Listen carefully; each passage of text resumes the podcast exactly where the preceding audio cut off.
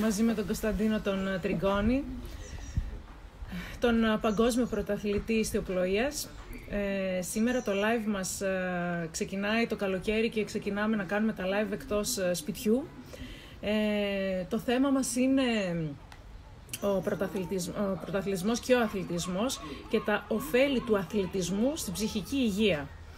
Ε, θα περιμένουμε λίγο να δούμε κάποιοι έτσι που έχετε μπει που συνδέεστε, έτσι έχετε μπει αρκετοί. Και θα ξεκινήσουμε με την πρώτη μας ερώτηση στον Κωνσταντίνο ε, για το ποιες είναι οι επιπτώσεις του αθλητισμού στην ε, ψυχική υγεία.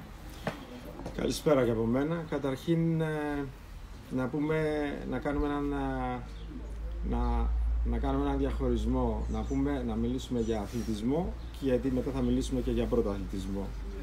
Ε, ο αθλητισμός καταρχάς είναι κάτι το οποίο έχει μόνο, μόνο ωφέλη.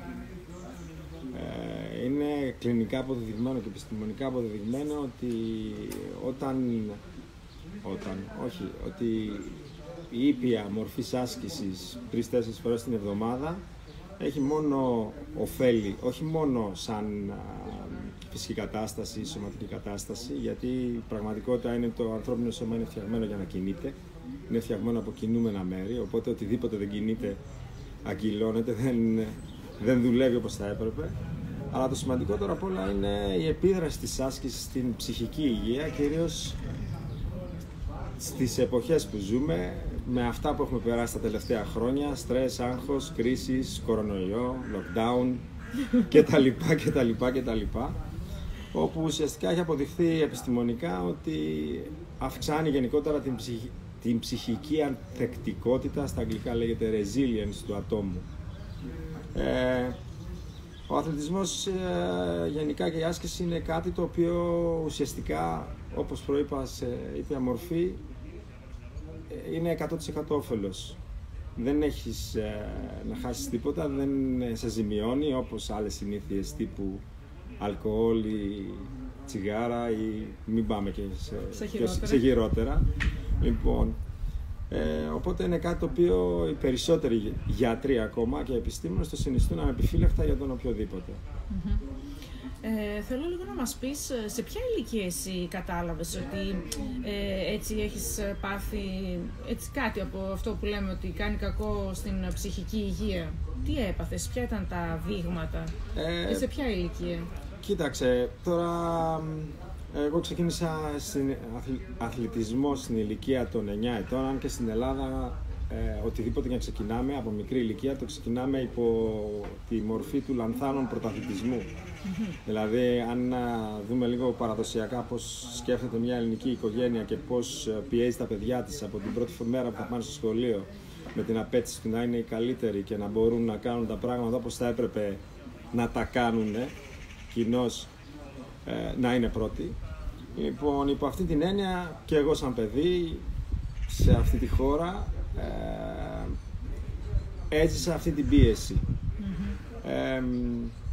η άσκηση για μένα ήταν σε μικρή ηλικία, να πω σε ηλικία 6-7 χρονών ήταν το παιχνιδι στη συνέχεια ήταν το τρέξιμο όταν έγινα 11-12. Στη συνέχεια μετά ήρθε το μπάσκετ στη ζωή μου μαζί με την ιστιοπλοεία ταυτόχρονα. Οπότε η άσκηση για μένα ήταν μόνιμα, χωρίς να γνωρίζω επιστημονικά τα ωφέλη κτλ. κτλ. Είμαι 51 χρονών, οπότε εκείνη την εποχή όλα αυτά τα οποία βλέπουμε τώρα και τις έρευνες δεν τα, τα γνωρίζαμε. Ήταν η διαφυγή μου, ήταν αυτό το οποίο με βοηθούσε να ανταπεξέλθω ε, απέναντι σε αυτό το κυνήγι της μάνας μου να πω. Κάτσε, διάβασε, κάνε αυτό, αυτό πρέπει να κάνεις, εκείνο πρέπει να κάνεις και πρέπει να είσαι πρώτος. Λοιπόν, κάπως έτσι ξεκίνησε και η ενασχόλησή μου με τον αθλητισμό με την έννοια ότι σιγά σιγά κατάλαβα ότι είχα μια έμφυτη κλίση προς τον αθλητισμό. Δεν είχα ιδέα που θα κατέληγα και πώς θα εξελισσόταν όλη αυτή η ιστορία.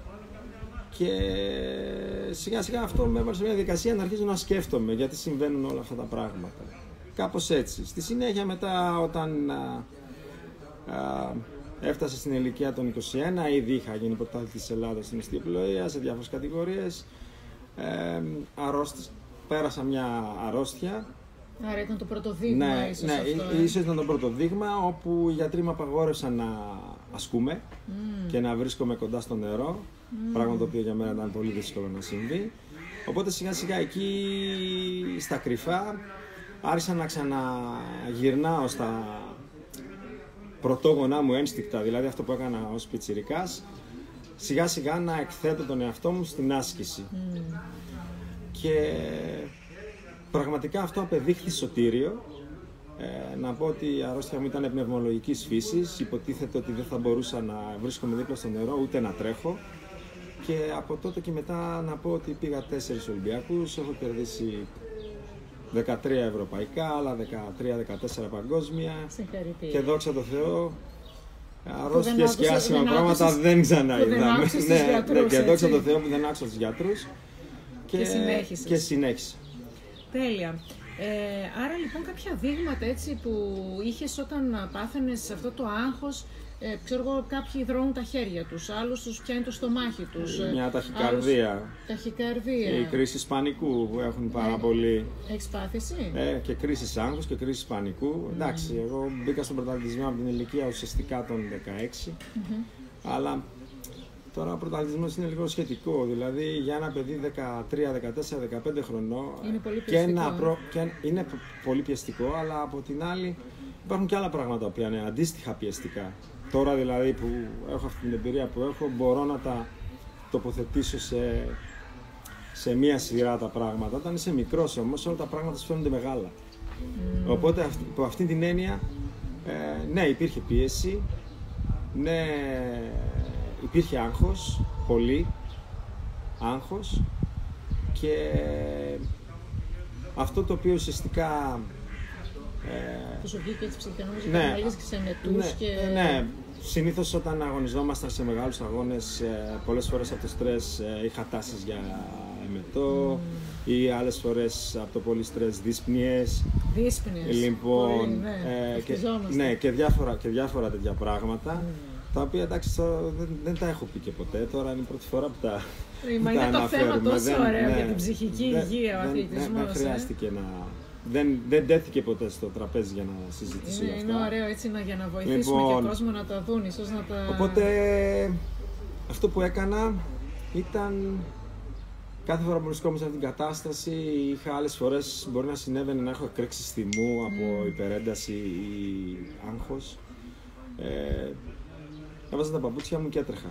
Μμμ. Βρήκες το αντίδοτο. Και λοιπόν. αυτό, και αυτό σε ένα πολύ μεγάλο βαθμό με, άρχισε να, να, να, να με ισορροπεί. Όταν μετά πήγα την πρώτη μου Ολυμπιάδα, Μμμ. το 1996 και εκεί συνειδητοποίησα το τι χρειάζεται κάποιος για να φτάσει, όντας παγκόσμιο πρωταθλητής τότε με τον Ανδρέα Κοσματόπουλο, για να φτάσει στο να πετύχει ένα τόσο μεγάλο στόχο, τότε πια η άσκηση για μένα μπήκε στην καθημερινή Μμμ. ρουτίνα της ε, προπόνησης, έγινε τρόπος ε, ζωής, πέρα από το Και σε κομμάτι της βοηθούσε τεχνίας αυτό, και της έτσι, θάλασσας. στην ψυχική σου ηρεμία. ε. Κατ' ουσίαν με βοηθούσε πάρα πολύ. Στη- Εντάξει, από ένα σημείο και μετά η προπόνηση ήταν πάρα πολύ, ήταν υπερβολική, αλλά ε, όταν μιλάμε για πρωταθλητισμό, μιλάμε τώρα για άλλο επίπεδο άσκησης και προετοιμασίας. Θα συζητήσουμε αργότερα γι' αυτό. Αλλά γενικά ήταν μια κατάσταση η οποία ουσιαστικά πέρα από το γεγονός ότι με έκανε να αισθάνομαι ότι μπορώ να ανταπεξέλθω σε δυσκολίες και σε καταστάσεις και σε προβλήματα και σε δουλειά και σε όγκο δουλειάς, με, με κρατούσε σε μια ισορροπία. Μμ. Άρα λοιπόν και ο αθλητισμός μαζί με αυτό που έκανες σε κρατούσε ισορροπία. Τέλεια. Ναι. Να πούμε λίγο και για τον υγιή ανταγωνισμό. Γιατί υπάρχει ο υγιής ανταγωνισμός, έτσι. Κοίτα, ο ανταγωνισμός γενικότερα είναι, είναι κάτι ωραίο. Δηλαδή, ε, οι περισσότεροι άνθρωποι, να το πούμε, να το θέσουμε λίγο σε διαφορετικά. Οι περισσότεροι άνθρωποι βλέπεις πολλές φορές φοβούνται να διαφωνήσουν. Ναι. Η διαφωνία τε- τελικά είναι κάτι θετικό ή κάτι αρνητικό; Εγώ θα έλεγα ότι είναι κάτι θετικό. Όταν Να διαφωνήσουν είναι να πούν τη γνώμη τους. ή να πούν τη γνώμη τους. Ναι, που η οποία μπορεί να είναι αντίθετη. Έτσι ακριβώς. Ναι. Αλλά μέσα από τέτοιου τύπου συζητήσεις διαφωνίες, απόψεις. Εφόσον αυτές οι, οι απόψεις πέφτουν σε ένα τραπέζι μέσα σε ένα πλαίσιο, όπου το πλαίσιο είναι το τι είναι καλύτερο τελικά να κάνουμε, δηλαδή μέσα από τη συζήτηση να βγει το τι είναι καλύτερο να κάνουμε, ε, τότε ο ανταγωνισμός για μένα είναι υγιής. Η, κριτική, η κριτική, οποιαδήποτε κριτική ονομάζεται και είναι επικοδομητική και σε βοηθάει ουσιαστικά να κάνεις τι, να μάθεις, να χτίσεις εμπειρίες, να βελτιωθείς και να πας ένα βήμα παραπέρα. Και να ακούσεις αυτό, να έχεις Λοιπόν, ανοιχτά αυτιά, έτσι. ακριβώς. Να, να έχεις ανοιχτό μυαλό, να ακούς και τον άλλον. Τώρα, ναι, τώρα στήρες λογικές του τύπου εγώ είμαι καλύτερος, είσαι καλύτερος. τα δικά μου είναι τα καλύτερα. Εμείς και δεν ξέρω εγώ τι και διάφορα τέτοια. Άρα είναι Εμείς καλό να μπορούμε, οι άλλοι δεν συζητάνε, μπορούν λοιπόν, ναι, και ναι. διάφορα τέτοια Καλό είναι πράγματα λοιπόν να υπάρχει συζήτηση. εμπίπτουν ε, σε άλλες κατηγορίες Μας λέει και καλησπέρα η Φωτεινή, η Η- φίλη μου από την ε, Αθήνα. οι οποίες, οι οποίες ε, νομίζω ότι δεν συνάδουν σε καμία περίπτωση με, με σωστά πρότυπα κατά τη δική μου την Ακριβώς. άποψη. Άρα λοιπόν ο υγιής ανταγωνισμός έχει να κάνει να ακούω και τον άλλον και να έχουμε μια καλή συζήτηση και να, έχω ανοιχτό να μυαλό. υπάρχει και να επικοινωνία, να υπάρχει συνεννόηση. Στον αθλητισμό, παιδιά, δύο πράγματα συμβαίνουν. Οι περισσότεροι θεωρούν στο, στο, στον αθλητισμό, αν ρωτήσεις κάποιον τι συμβαίνει, θα σου πει ή νικάς ή χάνεις. πω. Και σε πάνω σε αυτό Εντάξει. τώρα θέλω να κάνω και την ερώτηση. Θα την κάνεις, αλλά εγώ θα σου πω τι ισχύει στην Για πραγματικότητα. Πες. Στον πραγματικό αθλητισμό ή στον πραγματικό πρωταθλητισμό ή στη ζωή όπως θα έπρεπε να είναι, ή νικάς ή μαθαίνει. Δεν χάνεις ποτέ. Γιατί Ή και όταν χάνεις μαθαίνεις. Ακριβώς. Ναι, όταν χάνεις. Χάνεις. Δεν χάνεις, αφού μαθαίνεις. Μαθαίνεις, ωραία. Δεν χάνεις, μαθαίνεις. ωραία. Μαθαίνεις. Και, και πάνω σε αυτό να πούμε Απλά εσύ μένεις σε μια αρνητική εμπειρία. Μένεις σε μια ήττα. Έπαιζες, παίζαμε εμεί σε δύο τέννη και σε κέρδισα. Και λες, Ε, με κέρδισε ρε, εσύ Κατάφερες. τώρα. Το θέμα είναι όμως ότι εγώ μπορώ να σε κέρδισα ένα πόντο. Αν εκείνο τον πόντο, ξέρω εγώ, βελτιώσεις την τεχνική σου ή κατανοήσεις τι χρειαζόταν να κάνεις και το περάσεις στο σύστημά σου, τότε την αμέσω επόμενη στιγμή έχεις κερδίσει κάτι, έχεις κερδίσει μια εμπειρία. Και μάλιστα θέλω λίγο να μας πεις, ε, στο χάνω και κερδίζω, ε, πολλές φορές κάποιος όταν χάνει ε, ίσως το ξεπερνάει πολύ γρήγορα, ενώ όταν κερδίζει κάθεται και χαίρεται γι' αυτό και δεν ξέρω, το έχει για πολύ καιρό. Και νομίζω ότι λένε οι ψυχολόγοι ότι ε, είτε κερδίζω αυτό, είτε κερδίζω είτε χάνω, πρέπει τον ίδιο ακριβώς χρόνο να καταναλώνω. Ε, δεν ξέρω αν συμφωνείς σε αυτό, λίγο θα ήθελα τη γνώμη σου. Εγώ θα σου πω το εξής. κάθε μέρα ο περισσότερος κόσμος, είτε το πρωί είτε το βράδυ, που πάει στη δουλειά του, ανοίγει τη τηλεόραση και βλέπει ειδήσεις. Αυτό πάλι. 90% των ειδήσεων είναι αρνητικές. Κάπου στο τέλος θα ακούσεις και πέντε ιστορίες για το που πήγε, ποιος πήγε στην Μύκονο, τι έγινε και τι δεν έγινε κτλ. κτλ τα gossips. Και ίσως να ακούσεις και δύο καλλιτεχνικά και, και μία καλή είδηση της ημέρας. Λοιπόν, Άρα λοιπόν, Όλο αυτό χτίζει έναν αρνητισμό, δηλαδή χτίζει, χτίζει μια αρνητική αντίληψη των πραγμάτων. Δηλαδή βλέπεις γκρίζα, βλέπεις κόκκινα, να το πω να, το- κόκκινα, βλέπεις κόκκινα πράγματα, αρνητικά. Λοιπόν, ή και αντίστροφα μας γράφει η Φωτεινή. ή και αντίστροφα, πάμε στο αντίστροφο τώρα. Λοιπόν, κάτι το οποίο οι περισσότεροι άνθρωποι δεν κάνουν, εγώ το βλέπω επειδή ασχολούμαι και με παιδιά, προπονώ και αθλητές, ή το βλέπα και εγώ σ- στον εαυτό μου. Ερχόταν ένας και μου έλεγε, Κώστα σήμερα πήγες πολύ καλά, έκανες πάρα πολύ καλά αυτό το πράγμα. Και η πρώτη μου αντίδραση ήταν, ναι, αλλά δεν έκανα αυτό. Αυτό, η τελειότητα. η Ναι, ναι, δεν τελειομανία. έκανα αυτό. Επίσης μετά με ρωτούσε, ρε Κώστα, έτρεξες τέλεια κούρσα, πώς το κάνεις αυτό το πράγμα; Εντάξει, άστο τώρα αυτό, έγινε. Εκεί όμως θα μπορούσα να κάνω εκείνο το ένα το Χαμηλή άλλο. αυτοεκτίμηση. Δεν είναι θέμα χαμηλής αυτοεπιθυμίση. Είναι θέμα το ότι δεν έχουμε μάθει μέσα από την κουλτούρα μας Να- να να, λέμε μπράβο στον αντιλαμβανώ- εαυτό μας. να λέμε μπράβο στον εαυτό μας και να αντιλαμβανόμαστε το βασικό. Με τον ίδιο τρόπο που μπορεί να κάνεις ένα λάθος, με τον ίδιο τρόπο μπορεί να κάνεις ένα σωστό. Όλα τα πράγματα είναι η επαναληψιμότητα ενός μοτίβου. Εμείς απλά έχουμε επιλέξει να επαναλαμβάνουμε το αρνητικό. Εδώ πέρα λέει ότι σκέφτομαι περισσότερο το γεγονός ότι έχασα ενώ η χαρά, ε, της, ενώ η χαρά της νίκης. Ε, πε- περισσότεροι, αυτό ασχολούνται πιο δεν- πολύ. δεν είναι η χαρά της νίκης. Η χαρά της Διαρκεί- νίκη Η χαρά της νίκης διαρκεί λιγότερο. η χαρά της νίκης έρχεται μέσα από μια διαδικασία.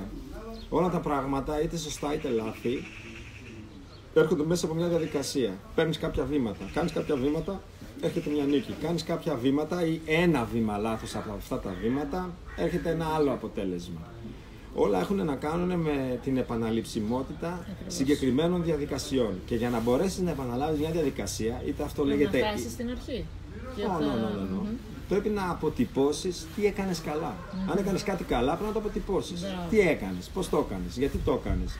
Έκανα τόση προπόνηση, έκανα αυτό, έκανα εκείνο, έκανα το ένα, έκανα το άλλο. Να κάνεις όσο χρόνο ξοδεύεις για να αναλύσεις τι χρειάζεται να βελτιώσεις, δεν θα σου πω το λάθος. Τι χρειάζεται να βελτιώσεις. Αντίστοιχα, να ξοδεύεις τον αντίστοιχο χρόνο για να κατανοήσεις τι έκανες για να τα καταφέρεις. Οι άνθρωποι ξεχνούν λοιπόν και να πολύ σκεφτόμαστε, ακριβώς. Θέλει μια κριτική σκέψη γιατί οι άνθρωποι έχουν την τάση να ξεχνούν εύκολα αυτό το οποίο κατάφεραν και να εμένουν σε αυτό που θα ήθελαν να καταφέρουν ή δεν, μπορούν να, ή δεν κατάφεραν για το χύψη Z λόγο.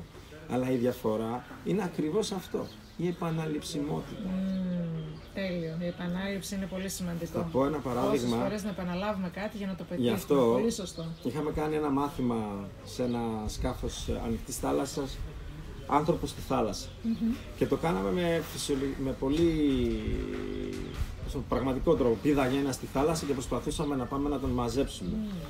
Είχαμε έναν Αγγλέζο καθηγητή, ο οποίος μας έβγαλε έναν πίνακα και έγραφε πέντε πράγματα. Και μας είπε το εξής: Όταν θα συμβεί το ατύχημα, είχε και πάρα πολύ άσχημα φιβρό, όταν θα συμβεί λέει, το ατύχημα, το πρώτο πράγμα λέει, που θα πάθετε θα είναι ένας πανικός. Θα έχετε περίπου τρία λεπτά για να μαζέψετε τον άνθρωπο επάνω. Το μόνο πράγμα το οποίο θα σας κάνει να φέρετε τον άνθρωπο επάνω είναι αυτά τα πέντε βήματα. Και μας έδειξε ένα βήμα- πίνακα με πέντε βήματα. Λοιπόν, Μάλλον τα έχεις αποστηθεί σε πίστεψέ από τότε. με ότι κάθε φορά που επαναλαμβάναμε ό,τι και να γινόταν, όποιο σενάριο τρελό και να έβγαζε αυτός και να πέ- πηδούσε ένας από εδώ, ο άλλος από εκεί, να έπρεπε να κάνεις κάτι άλλο. Ακολουθώντας αυτά τα βήματα, ε, 100% ε, 10 στις 10 φορές ανεβάσαμε τον άνθρωπο επάνω. Δεν είχε να κάνει με το τι αισθανόμασταν εμείς, είχε να κάνει με τη διαδικασία. Τη διαδικασία που πρέπει να ακολουθείς λοιπόν. Θα μας πεις και τα βήματα ή δεν χρειάζεται. Πάμε Ε, παρακάτω. όχι, άλλη ώρα. Ναι. Λοιπόν, ωραία, τέλεια. Να πούμε λίγο για το θέμα των γονιών. Το πώς πιέζουν οι γονείς τα παιδιά από μικρή ηλικία, είτε κάποιοι γονείς να κάνουν ένα άθλημα που αρέσει σε μένα, δηλαδή εμένα μου αρέσει το τέννη και πρέπει με το ζόρι το παιδί μου να μάθει τέννη, το οποίο μπορεί να θέλει να κάνει ιστιοπλοεία. Αυτό εκπληρούμενη προσδοκία. Ακριβώς. Αυτό είναι ένα θέμα. Και το δεύτερο είναι ότι αποφασίζει το παιδί να κάνει ένα άθλημα καλός ή κακός και αρχίζουν οι γονείς και πέφτουν από πάνω και το πιέζουν να γίνει νούμερο ένα. Θέλω λίγο να μιλήσουμε για το θέμα, για την πίεση των γονιών στα παιδιά και τι τους δημιουργεί αυτό, δηλαδή ε, ψυχική υγεία. Το, έτσι. Ας πάμε, Λίγο ας, στους πάμε, για τους ας, γονείς. πάμε, ας, π- ας, π- ας, π- ας πούμε κάτι σημαντικό.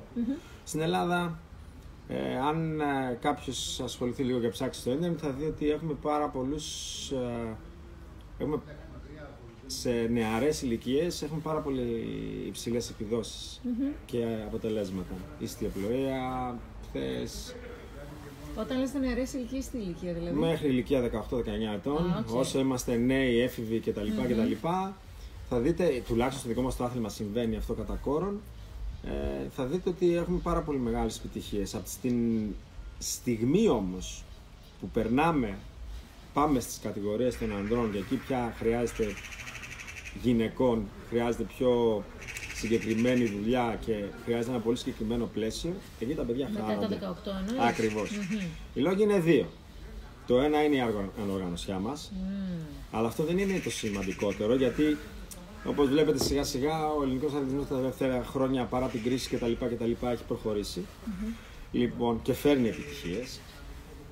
Το πιο σημαντικό όμως από όλα είναι ότι τα περισσότερα παιδιά, αν πάρουμε και το εκπαιδευτικό σύστημα και το πώς δουλεύει, από την ηλικία, από τη στιγμή που θα πάνε στο γυμνάσιο, να μην πω από το Τετάρτη Δημοτικού και μετά, μέχρι να δώσουν πανελλαδικές, ε, οι συνθήκες ζωής τους είναι απάνθρωπες. Και όταν λέω απάνθρωπες τι εννοώ; Όταν ένα παιδί ξεκινάει σχολείο, φροντιστήριο, μουσική, αγγλικά, προπόνηση, 80 πράγματα. ναι, 80 πράγματα. και σε όλα αυτά τα πράγματα πρέπει να είναι πρώτο Α, και να τα καταφέρει μέχρι την ηλικία των 18 χρονών, θα έχει καεί.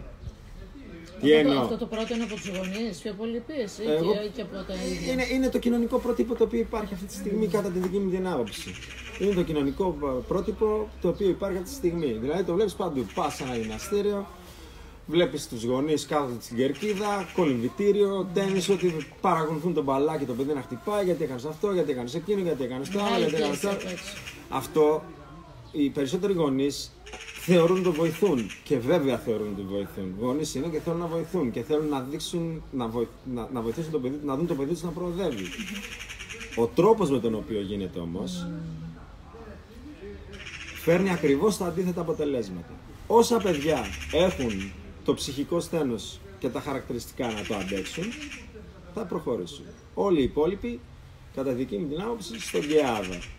Και τώρα, ε, συγγνώμη, μας γράφει πάλι η Φωτεινή ότι έκανα 12 χρόνια αριθμική και αναγκάστηκα να τα παρατήσω λόγω του ότι πλέον δεν είχα χρόνο να κοιμηθώ. Αυτό που λες ακριβώς. Ακριβώς. Από το σχολείο Ακριβώς. και όλα αυτά που είχαν να Ακριβώς. Ενώ αν δείτε ας πούμε, σε άλλες χώρες ας πούμε, όπου διαπρέπουν από τις ηλικίες των ανδρών και μετά και θα μιλήσω για την ιστιοπλοεία πιο πολύ γιατί Μμμ, η φυσικά. ιστιοπλοεία είναι το άθλημα που κατέχω και είναι και άθλημα εμπειρίας, δηλαδή θέλει και χρόνο. Θα δεις, ας πούμε, οι Αγγλέζοι, οι οποίοι ας πούμε, συνήθως παίρνουν τα περισσότερα μετάλλια στου Ολυμπιακούς Αγώνες, θα δεις ότι στα youth πρωταθλήματα ούτε στην πρώτη εικοσάδα. Μόλις περάσουν τα 18 όμως, και εκεί που πια τα παιδιά είναι έτοιμα, έχουν προηγούμενες εμπειρίες, είναι Την ευχαριστημένα, εμπειρία. ψυχικά είναι ισορροπημένα και τα πράγματα διαβαθμισμένα πια αρχίζουν και φορτωνουν γιατί θα βγουν και στη ζωή, θα πρέπει και να δουλέψεις, θα πρέπει και να σπουδάσεις κτλ. κτλ. Βλέπεις ότι τα παιδιά πια μπαίνουν σε μια άλλη διαδικασία. Έχει γίνει όλη η προεργασία πιο πριν έτσι ώστε να δεχθούν όλο αυτό το βάρος, όλο αυτό το load, να το πω είτε ψυχικό, είτε εργασιακό, είτε προπονητικό, είτε οτιδήποτε. Και φυσικά σιγά σιγά με τον καιρό αποδίδουν. Και γράφει και η κοπέλα αγγλικά, γαλλικά, πιάνο και τα λοιπά. Η κοπέλα που Ναι, έλεγε εντάξει, ότι, ναι, αυτά δηλαδή, είναι- τι αυτά είναι- θα- αυτά είναι αγγλικά, κλασικά, Γαλλικά, ναι. πιάνο, Α, ρυθμική, ναι. Αυτά είναι- σχολείο, Ε, αυτό ναι, εντάξει. δεν- εντάξει, και εγώ- δεν είχε χρόνο να κοιμηθεί εμένα η και τα κόρη μου, ας παράτησε. πούμε, έκανε- Εμένα η κόρη μου έκανε ενόργανη, ε, Χριστούγεννα, Πάσχα, καλοκαίρι, διπλές προπονήσεις, ε, καθημερινές, ε, το πρωί 6 ώρα ξύπνημα, σχολείο, από το σχολείο κατευθείαν γυμναστήριο, 8 ώρα το βράδυ, 9 ώρα το βράδυ σπίτι, φαγητό, διάβασμα, 12 ώρα ύπνο. Ε, αυτό δεν γίνεται ρε παιδιά τώρα 6 μέρες τη βδομάδα. Είναι πολύ κουραστικό. Δεν γίνεται 6 μέρες τη βδομάδα Κουραστικό. και να έχεις ξέρω εγώ διακοπές ε, 10 μέρες το χρόνο. Δηλαδή τα παιδιά στην Ελλάδα, εγώ προσωπικά Χαίρονται. θεωρώ, θεωρώ ότι είναι πολύ σκληρά εργαζόμενα. Θεωρώ ότι είναι πάρα πολύ σκληρά Δηλαδή στο εργαζόμενα. εξωτερικό δεν είναι τόσο πολύ. Όχι, δεν παίζει. Δεν έχουν εκεί ξένες γλώσσες. Έχουνε, έχουνε, ξέρω, αλλά, το αυτά, σχολείο ίσως αλλά, αυτά, έχουν άλλο. αλλά, αλλά ο τρόπος με τον οποίο δημιουργείται όλη... Ο τρόπος με τον οποίο προχωρούν τα πράγματα είναι πιο στρατηγικός. Δηλαδή, εμείς είμαστε λίγο πιο... τα θέλουμε όλα άμεσα, τα θέλουμε όλα τώρα. Ενώ εκεί βλέπεις ότι υπάρχει μια στρατηγική. Εγώ, για παράδειγμα, δουλεύω στην Ολυμπιακή ομάδα της... ε, βοηθάω την Ολυμπιακή ομάδα της Ολλανδίας. Ε, τώρα συζητάμε να ξεκινήσουν καινούργια projects. Έρχονται παιδιά, ξέρω εγώ, 18 χρονων Αν είναι, εμείς εδώ έχουμε δύο παιδιά 18 χρόνων τα οποία είναι παγκόσμιοι πρωταθλητές νέων ή Ολυμπιονίκες στην Ολυμπιάδα νέων, το πρώτο πράγμα που θα πούμε είναι ότι το 2024 θα πάρουν χρυσό. Ε, ασχολούνται με το χρυσό από τώρα, Ωραία, θα εντάξει, πω ναι. το εξής. Ο στην, Έλληνας. στη- στην, στην Ολλανδία, στη Γαλλία, στην Αγγλία θα πούνε: Οκ, έχουμε δύο πολύ δυνατά ταλέντα εδώ πέρα. Και θα Θα προσπαθήσουμε. δουλέψουμε, όχι θα προσπαθήσουμε, θα δουλέψουμε με στόχο το 2028. Μμμ. Ενώ ο Έλληνας είναι θα πάρω το. Ο Έλληνας είναι το- τώρα. Το, κύριο. Ο Έλληνας Το- είναι τώρα. τώρα θέλω. Και να Τα πούμε- θέλω όλα τώρα. Ναι, Πιάνω ναι. ενώ Να πούμε- κάνει Πρέπει να γίνουν πρωταθλητής τώρα όλα. όλα. Και να πούμε και κάτι άλλο πολύ σημαντικό, να περάσουμε λίγο τώρα, ήδη που, ξε- που μιλάμε και για τον πρωταθλητισμό, να πούμε και για τις υψηλές προσδοκίες που έχει ένα, ένας πρωταθλητής. Δηλαδή, ε, να πω και ένα παράδειγμα, ας πούμε ο Τσιτσιπάς που είναι το νούμερο 4, εγώ μιλάω λίγο για το τέννις, που είναι το νούμερο 4 του κόσμου, φαντάζομαι τι υψηλές προσδοκίες θα έχει, γιατί θα θέλει να γίνει το νούμερο 1 και θα παλεύει γι' αυτό. Δηλαδή, όσο πιο υψηλά είσαι, δεν ξέρω, πες Αυτό, μας λίγο, αυτό, ισχύει, αυτό ισχύει παντού. Ναι, δηλαδή, καλά, σου έχεις εννοείται, υψηλές για τους- προσδοκίες από τον εαυτό σου. Εγώ η αλήθεια είναι με τη δουλειά μου τώρα που έχω κάνει Ναι. το positivelife.gr είναι η αλήθεια που το έχω 4,5 μήνες τώρα. Ναι. Ε, έχω προσδο... δηλαδή, προσδοκίες. Ακριβώς. Ε, δουλεύω σκληρά. Δηλαδή Ακριβώς. σήμερα είμαι εδώ Ναι. μαζί σου και χαίρομαι που έτσι κάνω κάτι καινούριο γιατί και αν θες δεν παίζω τέννις ή δεν κάνω κάτι Ναι, για, αλλά- να- για, για μένα Ναι. προσωπικά, αλλά το κάνω γιατί Σου έχω αρέσει, προσδοκίες. σου αρέσει, μου αρέσει. είναι κάτι καινούριο, είναι Ξαναβρίσκομαι κάτι μαζί σου που ενδιαφέρον. έχουμε χρόνια να Εντάξει τώρα. βρεθούμε. Ναι, Λοιπόν, Ωραία, αλλά μπράβο. είναι, είναι κάτι που σου αρέσει, Οκ. είναι κάτι καινούριο, είναι Ναι. δικό σου, θες να το προχωρήσεις, να το Ναι. πας μπροστά. Έτσι, προσδολέ, έτσι. Το, αν- ακριβώς το ίδιο πράγμα συμβαίνει, παιδιά, σε οποιοδήποτε. Ένας επιστήμονας έχει την επιστήμη του, ένας αθλητής θέλει να πετύχει τους στόχους του, ένας επαγγελματίας καλή ώρα όπως εσύ θέλεις να πετύχεις τα πράγματά σου, να το δεις αυτό να προχωράει. Είναι ακριβώς το ίδιο πράγμα, δεν, δεν υπάρχει κάτι διαφορετικό. Απλά οι άνθρωποι επειδή ο αθλητισμός γυαλίζει λίγο, περι- όχι γυαλ- γυαλίζει περισσότερο, φαίνεται και στο γυαλί, έχει τα μετάλλια, έχει λίγο αυτό, έχει λίγο εκείνο, έχει λίγο το άλλο, να φαίνεται περισσότερο, το βλέπει κάπως διαφορετικά. Στην ουσία του όμως, Για τον πρωταθλητισμό, λέμε. τώρα, ναι, έτσι, ναι, στην ουσία του για τον πρωταθλητισμό, Ναι. στην ουσία του όμως δεν διαφέρει σε τίποτα από οποιαδήποτε άλλη δουλειά. Ναι, εγώ αυτό που θα έλεγα είναι ότι ο πρωταθλητισμός είναι απάνθρωπος. Και είναι απάνθρωπος με ποια έννοια; Με την έννοια ότι φαντάσου να προετοιμάζεσαι να δίνεις τον εαυτό σου 4 χρόνια, 8 χρόνια, ξέρω εγώ, για να πετύχεις να πάρεις ένα Ολυμπιακό μετάλλιο, λέω εγώ. Οκ. Και δύο εβδομάδες πριν τους αγώνες τραυματιστείς. Αμά. 8 χρόνια δουλειά και δεν λέμε γι' αυτό, δηλαδή ο πρωταθλητισμός εμπεριέχει τρελό ρίσκο. Γιατί ε, ουσιαστικά ζητά από εσένα τα πάντα. Ζητά το χρόνο σου, την ψυχή σου, τον υδρότα σου, τον κόπο σου, τη ζωή σου ολόκληρη. Όπως καλή ώρα θα δεις ότι και διάφοροι άλλοι πετυχημένοι άνθρωποι σε διάφορα άλλα αντικείμενα, θα πω γιατροί. Επί το πλήστον, χειρούργοι, εργάζονται 12, 15, 17 ώρες την ημέρα. Λοιπόν, ο πρωταθλητισμός σε οποιοδήποτε επίπεδο ζητά τα πάντα από σένα. Και αυτό πραγματικά ο μόνος τρόπος για να τα αντέξεις είναι να έχεις αυτές τις υψηλές, να έχεις αυτό το πάθος, αυτές τις υψηλές προσδοκίες οι οποίες σου δίνουν το κίνητρο, είναι προσωπικές στον καθένα και ο καθένας έχει το δικό του πύχη. Δηλαδή, για παράδειγμα, πες για τον Τσιπά, ο Τσιπάς αυτή τη στιγμή ξεκάθαρα έχει στόχο το νούμερο Ναι, ναι, ένα. ναι. Εκεί είναι το επίπεδο που παίζει. Για κάποιον άλλον άνθρωπο, ο οποίος δεν παίζει σε αυτό το επίπεδο, μπορεί να είναι κάτι άλλο. Έτσι. Ο κάθε άνθρωπος βάζει τον πύχη του ανάλογα με τις δυνατότητές του.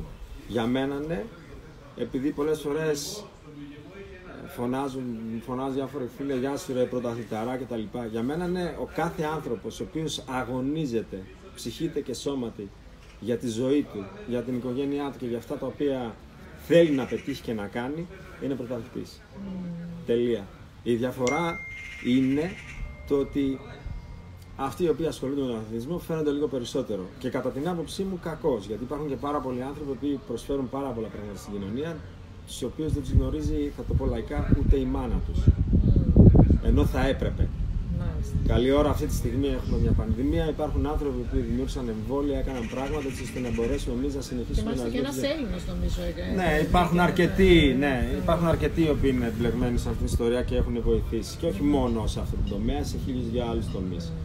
Απλά ο αθλητισμός πουλάει περισσότερο. Ο Είναι αθλητισμός θέαμα, είναι- άρτος και θεάματα. Ε, θέλω λίγο να πούμε για την πίεση στα όρια κιόλας. που ε, στον πρωταθλητισμό υπάρχει μεγάλη πίεση. Έτσι, σου, δηλαδή νομίζω ότι μόλις πας σου να συνέχισε κι άλλο τώρα. Πες μας λίγο αυτή την πίεση που φτάνεις σε κάποια όρια. Δεν υπάρχουν όρια στον πρωταθλητισμό. Μάλιστα. Τα όρια εκεί, αυτό είναι, ο κανόνας είναι ο εξής. Τα όρια είναι για να σπάνε. Μμ. Μάλιστα. Εκεί που πιστεύεις ότι έχεις φτάσει σε ένα σημείο που μέχρι εδώ είμαι. Ε, να σου το πω λίγο διαφορετικά, με ρωτήσεις πόσες φορές ήθελα να σταματήσω στην αθλητική μου καριέρα, θα σου πω χιλιάδες. Αν σου πω, αν με ρωτήσεις γιατί συνέχισες, θα σου πω γιατί κάθε φορά που έφτανα στο σημείο να πω ότι θέλω να σταματήσω, δεν αντέχω άλλο.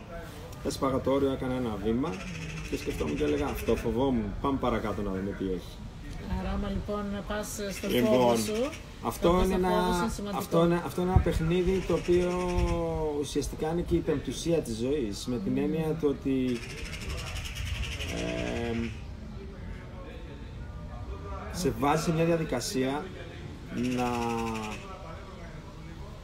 ο πρωτα- το καλό του πρωταθλητισμού σε βάζει σε μια διαδικασία να ζεις τη ζωή σου αλλιώς.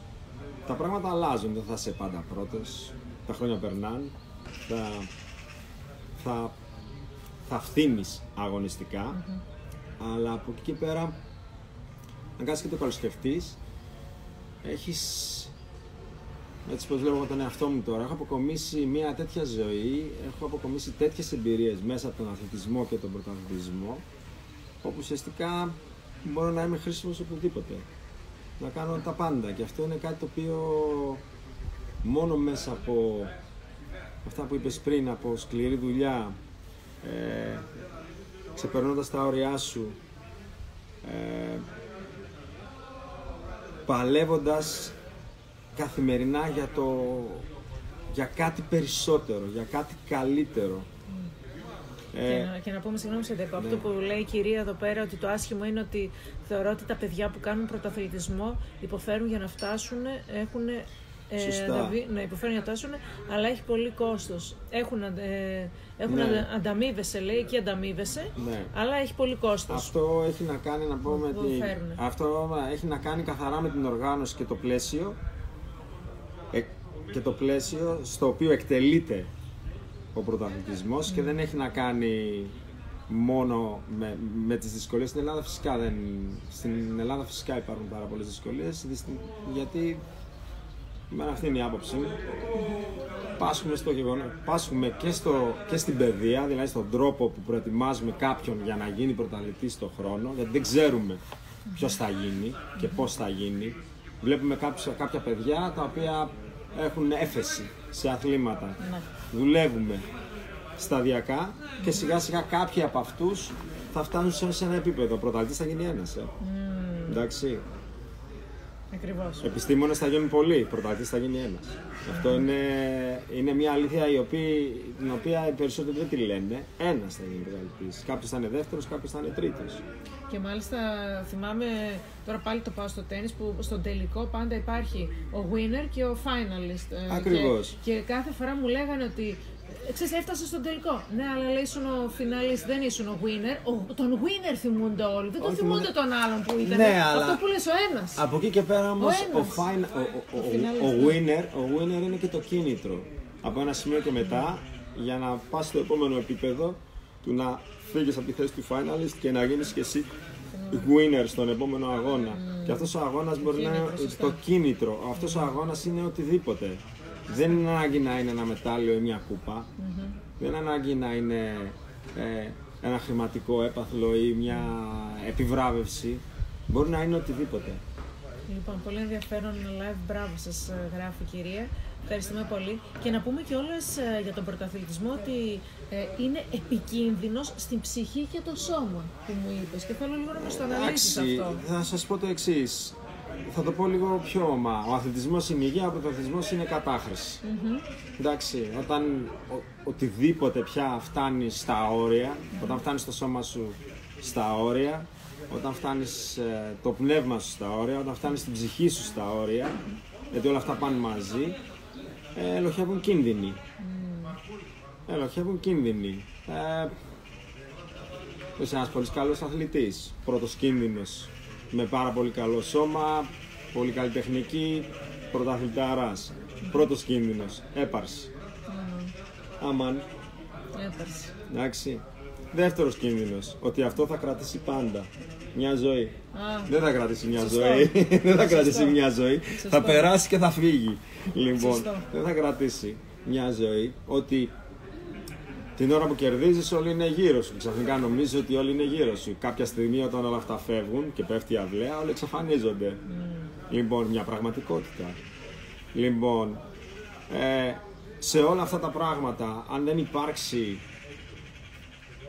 Πώς το πω, αρχική τοποθέτηση στον αθλητή από μικρή ηλικία έτσι ώστε να γνωρίζει τα βήματα, να κατανοήσει ότι η ζωή παιδιά γεννηθήκαμε, μαθαίνουμε, μεγαλώνουμε, εκτελούμε, πετυχαίνουμε και μετά καθόμαστε στις πίσω θέσεις. Λοιπόν, δεν είμαστε μόνιμα πρωταγωνιστές ή ακόμα καλύτερα από ένα σημείο και μετά όχι απλά καθόμαστε στις πίσω, στις πίσω θέσεις, βλέπουμε ποιοι είναι οι επόμενοι και αρχίζουμε και τους βοηθούμε έτσι ώστε να τα καταφέρουν και να γίνουν αυτοί οι επόμενοι. Αφήνοντας ως παρακαταθήκη αυτό το οποίο μάθαμε, γνωρίσαμε, κατακτήσαμε, καταλάβαμε Το περάσαμε. Το αφήσαμε. Αυτή είναι η ζωή. Αν όλα αυτά τα πράγματα γίνονται μέσα σε ένα τέτοιο πνεύμα, οι κίνδυνοι ελαχιστοποιούνται. Το άτομο πάντα έχει την επιλογή. Ένας μπορεί να. Μπορεί να εγώ ξεκίνησα με χίλια δύο παιδιά τα οποία είχαν πολύ μεγαλύτερο ταλέντα από μένα. Αλλά; Στο άθλημα.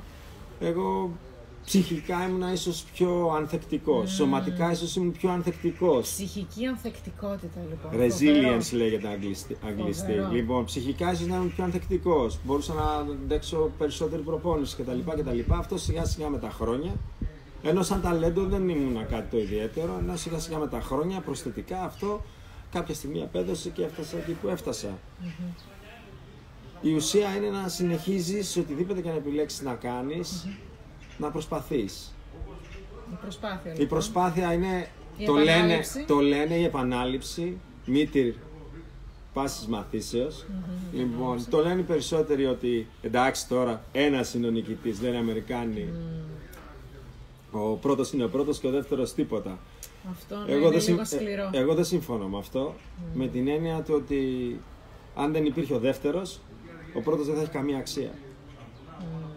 Αν είχε, δεν υπήρχε ο δεύτερος, ο τρίτος, ο τέταρτος, ο πέμπτος, ο δέκατος, ο τριακοστός, ο εκατοστός, ο πρώτος δεν θα είχε καμία αξία. Τέλεια. Ε, να μας πεις λίγο κάτι έτσι για να κλείσουμε αν θέλεις, ε, ε, να το συνοψίσουμε όλο αυτό που είπαμε. Θέλω λίγο να μας πεις τη γνώμη σου ε, για την ε, ψυχική υγεία στον αθλητισμό και στον πρωταθλητισμό. Τι θα πρότεινες λοιπόν εσύ ε, στα παιδιά που, και, και στους μεγάλους, έτσι, γιατί και οι μεγάλοι, σε όλους αυτούς οι οποίοι κάνουν αθλητισμό Πε- Ας ξεκινήσουμε με εμάς που κάνουμε αθλητισμό για να περνάμε καλά. Τι θα πρότεινες; Καταρχήν να πω ότι τα τελευταία χρόνια αυτό που παρατηρώ και βλέπω είναι ότι καταρχήν η Ελλάδα από τότε που με θυμάμαι πλην την τελευταία δεκαετία γιατί την τελευταία δεκαετία είδαμε έτσι ένα, μια μεγάλη αλλαγή Στον αθλητισμό, ε. όχι μόνο στον αθλητισμό, ήταν μια μεγάλη αλλαγή. Για μένα δεν υπάρχει μόνο ο αθλητισμός. Ε, το, δεν υπάρχει μόνο το επειδή έκανα ένα πρωταθλητισμό επιτοπίου στα περισσότερα χρόνια στη ζωή Ναι. μου. Ε, η χαρά με εμένα έρχεται από το γεγονός ότι θα φύγουμε από εδώ μόλις τελειώσουμε αυτό το live και θα πάμε πάνω στο δρόμο και θα δεις κόσμος περπατάει, τρέχει, θα δεις Να. κόσμο με ποδήλατα. Αυτό δεν ήταν μια εικόνα την οποία την έβλεπες πολύ συχνά τα τελε... πριν 10 χρόνια. Σιγά σιγά ο κόσμος μέσα από την... όλες αυτές τις δυσκολίες που έχουμε περάσει, την κρίση, τον κορονοϊό τώρα, Προς την αρχίζει και υγιεινή, αντιλαμβάνεται τα υγιεινό τρόπο ωφέλη, ζωής. τα ωφέλη του αθλητισμού. Ο αθλητισμός είναι... Εγώ αυτή τη στιγμή ε, προπονούμαι για να αγωνιστώ.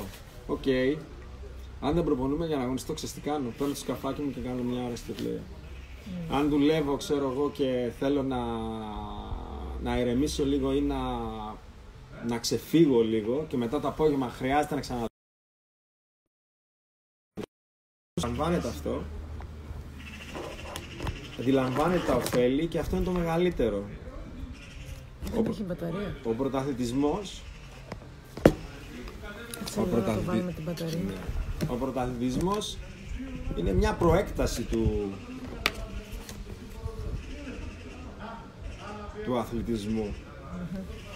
Οπότε θεωρώ ότι αυτό που θα έλεγα ας πούμε στους γονείς είναι να προωθήσουν τα παιδιά τους προς την άσκηση και από εκεί και πέρα ε, ο πρωταθλητισμός θα επιλέξει αυτούς οι οποίοι θα προχωρήσουν. Γιατί τον πρωταθλητισμό δεν τον επιλέγεις, σε επιλέγει. Μμμ, Μάλιστα. Άρα, Και να, όποιος το κατάλαβε αυτό, άρα να κλείσουμε με αυτό και ε, να διαβάσουμε και ένα που λέει μια κυρία ότι αυτό είναι υγιές που λέτε και μπράβο. Ε, το άσχημο είναι όταν ε, βλέπεις ε, Στο στο στάδιο. στάδιο οι γονείς ε, να μαλώνουν ε, τον προπονητή γιατί αδικεί το παιδί τους. Εντάξει. Κακή νοοτροπία και σε μεγάλο βαθμό. ναι, αυτό εγώ το ονομάζω, να με συγχωρούν, το λέω και χιουμοριστικά, η Ελληνίδα μάνα, η οποία είναι ένα... Αγνώμων είναι, είναι, άνθρωπος. δεν, είναι- δεν είναι αγνώ. Με, Εγώ με θα, το παι- παιδί, με το παιδί και Δεν θα φταίνει η έλεγα. άλλη και έχει το παιδί της. Ε. Κοίταξε να μην τα ισοπεδώνουμε όλα. Η ελληνική οικογένεια είναι κάτι το οποίο μας έχει βοηθήσει να σταθούμε όρθιοι. Ε. είδαμε κρίσεις κτλ. κτλ. Όλοι έχουμε σταθεί όρθιοι. Έχει και τα, κα- η οικογένεια έχει τα καλά της, δεν έχει μόνο τα άσχημά της. Έχει και τα καλά της. Η Ελληνίδα μάνα όμως είναι ένα είδος μοναδικό και βέβαια για να τις ε, γλυκάνω λίγο τις Ελληνίδες μάνες, γιατί τυχάνει να είμαι και εγώ πατέρας, να πω ότι δεν ε, ευδοκιμεί μόνος σε αυτή τη χώρα, ευδοκιμεί σε όλες τις χώρες του κόσμου. λοιπόν, το βλέπεις παντού αυτό. Γενικά αυτό που θα έλεγα είναι ότι ψυχραιμία, άσκηση, μέτρο σε όλα, Μέτρο σε όλα. μια σχετική οργάνωση στο χρόνο όσον αφορά πόσες ώρες να διαβάζουμε, πόσες ώρες να ασχολούμαστε με πράγματα. Μακριά ή θα έλεγα ισορροπημένα λίγο με την τεχνολογία γιατί οι περισσότεροι πασάρουν ένα iPad και ένα κινητό στο παιδί και αυτό είναι. Λοιπόν, να υπάρχουν ενδιαφέροντα αλλά να υπάρχει μια οργάνωση στο χρόνο και να μην είμαστε τόσο μονόπλευροι, ρε παιδί μου, όλα, τελειότητα, αρτιότητα, από το μηδέν κατευθείαν. Δώστε και λίγο χρόνο έτσι, λίγο τα παιδιά να παίξουν, λίγο να χαρούν, λίγο να κοινωνικοποιηθούν, να μην ασχολούνται λίγο με τα κινητά και με τα iPad για όλη την ώρα. Λίγο παιχνίδι, Άρα λοιπόν ε, σε όλα να υπάρχει ένα μέτρο, μέτρο. έτσι. Αυτό είναι το μυστικό. Μέτρο σε όλα. Και από εκεί και πέρα, αν είναι το παιδί να γίνει πρωταθλητής, θα γίνει. Με είχε ρωτήσει μια μητέρα να το πω σε αυτή την κυρία, η οποία είχε φέρει το παιδί της ε, στην ιστιοπλοεία. Και το παιδί όντως ήταν ε, πολύ καλό, ευδιάθετο, του άρεσε το άθλημα και ασχολούταν. Θυμάμαι είχε, ήταν ε, Ιανουάριος, είχε κρύο, 5 βαθμούς, φυσούσε βοριάς και ήμασταν έξω. Μόλις έγινε το παιδί από τη θάλασσα, κρύωνε, το βλέπει μαμά, τρομάζει. Κύριε Τριγκόνη, να σας ρωτήσω κάτι. Λέω, μάλιστα κύριε μου. Το παιδί μου θα μπορέσει να κάνει ιστιοπλοεία; Θα γίνει πρωταθλητής; Α, Ακόμη δεν ξεκίνησε. Ναι, θα γίνει πρωταθλητής με αγωνία, τουρτούριζε από το κρύο. θα αντέξει αυτές τις συνθήκες. Κοιτάω το παιδί, το οποίο ήταν, ε, χαμογελούσε. Της λέω, λέω τον βλέπετε, λέω το γιο σας. Μου λέει, ναι. Τι κάνει αυτή τη στιγμή, μου λέει, χαμογελάει. Ωραία, λέω. Το παιδί σας θα αντέξει, λέω. Εσείς θα αντέξετε. Α, Αυτό. Άρα να κλείσουμε με τους γονείς λοιπόν αυτό που λέμε έτσι. Λοιπόν, να σε ευχαριστήσω πάρα πολύ Κωνσταντίνο Εγώ σας μου, ευχαριστώ. πραγματικά Χάρηκα για που το σε είδα. χρόνο σου και για το περιβάλλον εδώ που ήρθαμε. Ελπίζω να βοηθήσαμε έτσι αρκετά τον κόσμο με αυτά ε, που είπαμε και θα τα ξαναπούμε. Σας ευχαριστούμε πάρα πολύ. Να είστε καλά. Γεια σας.